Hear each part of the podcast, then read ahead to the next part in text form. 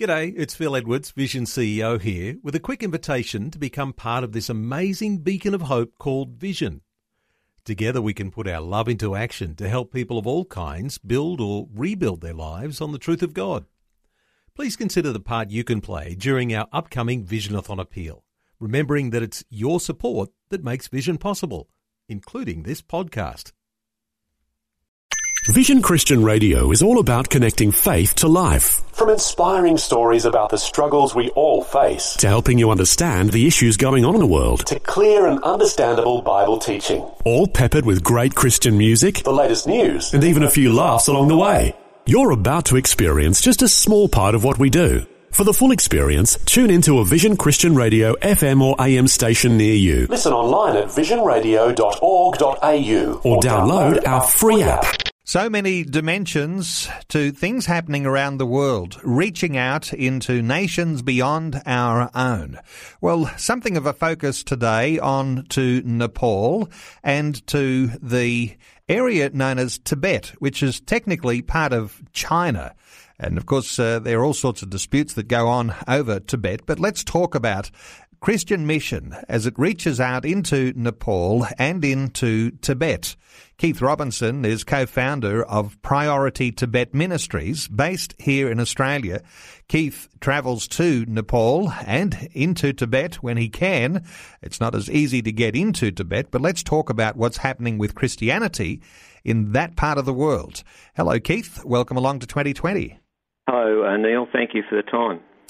Keith, you've been monitoring along how the situation is unfolding in Nepal and in Tibet.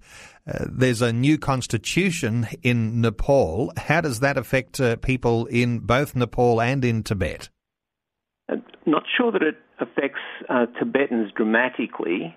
Um, one of the concerns is that the both China and India are vying for greater involvement in Nepal at the expense of one or the other. Um, and just recently, they had, you know, the Parliament of Nepal uh, voted to to to implement a, a secular uh, a secular constitution, and um, in in so doing, dispelled any any opportunity for the Hindu uh, folk to have a, a, constitution that would favour them um, most particularly. Um, back in 2006, I think it was, the king was dethroned. He was essentially a Hindu god, and the Hindus have been quite militant ever since because of that. And uh, and so at this point, them now being told that the constitution will be secular has been quite a slap in the face, in essence. Keith, the border between Tibet and Nepal, is it easy for Nepalese people to cross that border? I know that uh, there are challenges going across the border into Tibet for someone like yourself.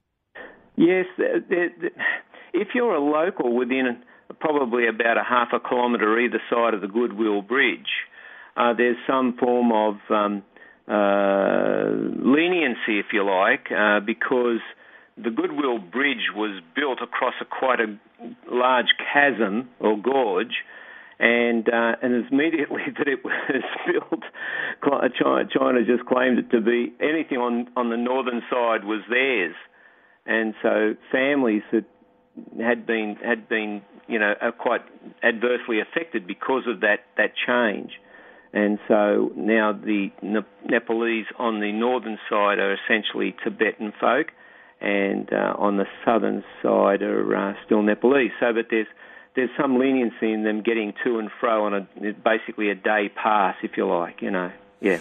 Uh, now, the earthquake, which really shattered Nepal just recently, uh, there was lots of reporting on what was going on in Nepal with the earthquake and uh, the devastation that it caused. Mm. Of course, uh, it caused a lot of devastation across the border in Tibet as well, but that wasn't so widely reported. No, it wasn't widely reported, and um, in essence, the, the main road that leads from China slash Tibet into Nepal, which is a international traffic, you know, for um, for all sorts of goods and wares, etc., has been dramatically challenged in the sense that that major road has been uh, affected badly by quite a large uh, landslide. I think it's about a kilometre or a bit longer, and um, essentially there is no traffic now coming in from China. Um, so there's a lot of disruption as to people's income and you know so forth from from that alone. Yeah. With the new constitution in Nepal, I, I know that Christians have been celebrating the fact that it's uh, called a secular constitution. It gives mm. Christians a level of freedom right. there. What sort of freedom is there for Christians and for the church on the Tibet side of the border? Let me say none. Um, yes, you've really got to be careful when we go into uh, Tibet. We have to be very particular about what we say and do albeit uh, I have been very blessed to have been given opportunity to uh, speak to Tibetans um, that are genuine, you know, Tibetans, not Chinese imports. And uh, as soon as you start to show uh, care and concern for them, they will protect you in some ways by not reporting you to the to the uh, Chinese officials. So on one occasion, we, we were travelling with a, a you know a, a, guide who's a, supposedly a Chinese informant, and uh, we said to him, "Look, we, our guide heals people that are, are sick, and um, we would like to know if you have any sick Tibetans in in in this area. It was between Lhasa and the western border." And uh, on the next morning, he came back to us. and said, "Oh yes, we have a whole stack." And so when we'd finished our what we were doing there, we, we spent a few hours praying for the sick in you know Tibetans in that particular enclave. And uh, yeah, so God was really good in that vein that we were given an entree into um, the opportunity to, to, to speak the word of God into their lives and and uh, see these really elderly folk um, blessed by the hand of God. I imagine that most of the Christians would meet in what we'd know as a house church situation there in Tibet.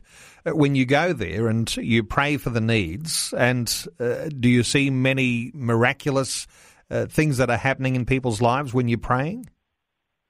Given the op- given the opportunity was a limited time frame, the only observation we could make was that, that God healed the individuals that we prayed for, in that their their, their, their physical conditions um, ceased at that time. Um, my my experience is that when we're doing healing rallies in Nepal, which has a, a, a mixed community of you know Hindus and Buddhists and animists, etc the folk that we pray for that come that are not yet Christians or not yet, you know, believers, are just as effectively um, ministered to as anybody else. God just loves revealing Himself to all flesh, and we have been privileged to see thousands healed of amazing things. I mean, one occasion we had two folk raised back to life by Jesus at the rally, which is wow something you don't hear every day. Um, but yeah, no, God, God just loves to express Himself, um, you know, all the time. Well, your ministry is called Priority Tibet Ministries, mm. and I guess it's always a challenge to keep that profile before people who might become supporters, uh, people who pray for you, people who support financially, uh, to see this uh, work go on uh, into Nepal and uh, across the border into Tibet. Uh, you've got a special rally that's coming up on Saturday night, the 24th, mm. at the Kimberley Park State School in Shailer Park. Now, that's in Logan in southeast Queensland. What are, what are you going to be doing at that rally? Uh, essentially, we're, we're using the opportunity to just um, express the love of Jesus for anybody that turns up on that night. We're not when it's a, there's no charge, there's no you know offerings taken, nothing of that nature. We're simply, as a, the church that I'm fellowshipping with, Calvary Family Church, we're just simply wanting to express the love of Jesus to anybody that's ill. Uh, you know, as I said before, done I've done many many rallies and healing services, and uh, it's just such an absolute joy to see people come with grievous bodily ailments and then see them walking away totally healed. Uh, and uh, yeah, love it. Well, So Keith, that's, that's I'll- the thrust. We're, we're simply wanting to uh, give people opportunity to receive from the hand of God and have their lives cha- challenged and changed. Well, the ministry is called Priority Tibet Ministries. There's an email address you might like to jot down rdesign01 at optusnet.com.au. And Keith Robinson, the co founder of Priority Tibet Ministries. Uh, great catching up with you, Keith. Uh, Thanks so Thank much for talking to us today on 2020. Thank you. Before you go, thanks for listening. There's lots more great audio on demand, or you can listen to us live at visionradio.org.au. And remember, Vision is listener supported. Your donation Large or small, will help us continue connecting faith to life for hundreds of thousands of people across Australia and around the world. learn more or donate today at visionradio.org.au.